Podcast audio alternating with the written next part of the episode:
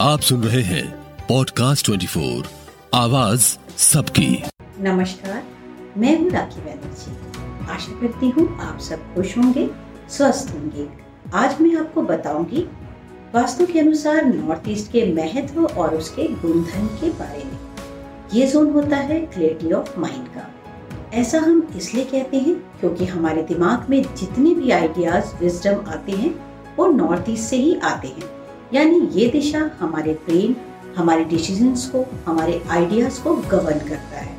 और जब आप यहाँ बैठकर मेडिटेशन करते हैं या इस जगह को अच्छा साफ़ सुथरा और व्यवस्थित रखते हैं तो आपके असंतुलित दिमाग को संतुलन कर देता है। और जैसे ही आपका दिमाग संतुलित हो जाता है, आप सही दिशा में सोचने लगते हैं, आप डिसीज़न सही लेने लगते हैं और आपका मनचाहा पूरा होने लगता है।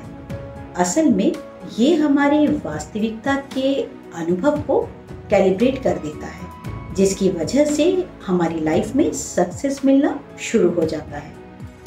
पुराने समय से ही नॉर्थ ईस्ट को देव स्थान बोला जाता है, क्योंकि ये जगह हमें परमात्मा से जोड़ता है। यहाँ घर में पूजा स्थान अच्छा होता है, लेकिन आपको कुछ बातों का ध्यान रखना होगा। भगवान के लाल वस्त्र और ज्योति डिवाइन है। उसे हम फायर एलिमेंट में नहीं मानते हैं। लेकिन इसके अलावा यहाँ लाल रंग या उस फैमिली के कलर का इस्तेमाल न करें। जैसे लाल गुलाबी रंग के आसन, दीवारें या मंदिर।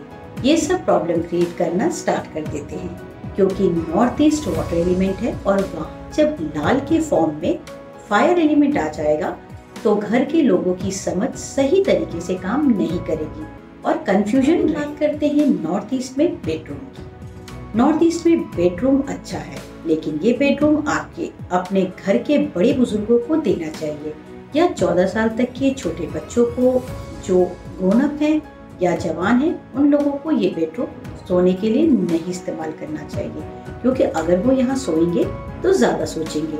कपल्स को भी ये बेडरूम अवॉइड करना चाहिए। नहीं तो वो आध्यात्म की तरफ़ ज़्यादा चले जाएँगे।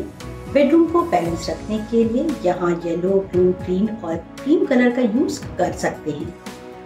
अगर नॉर्थ ईस्ट में किसी के घर का टॉयलेट आ जाएगा तो उसकी समझ ट्रेन होने लगेगी, अच्छे आइडियाज़ फ्लश आउट हो जाएँगे और राइट डिसीज़न नहीं ले पाएगा। इसलिए यहाँ टॉयलेट बिल्कुल रिकमेंडेड नहीं है। नॉर्थ ईस्ट में किचन के गैस स्टोव को सूक्ष्म अग्नि माना जाता है। इस दिशा में अगर किचन का गैस स्टोव आ जाता है तो कहाँ इन्वेस्टमेंट करना चाहिए और कहाँ नहीं करना चाहिए?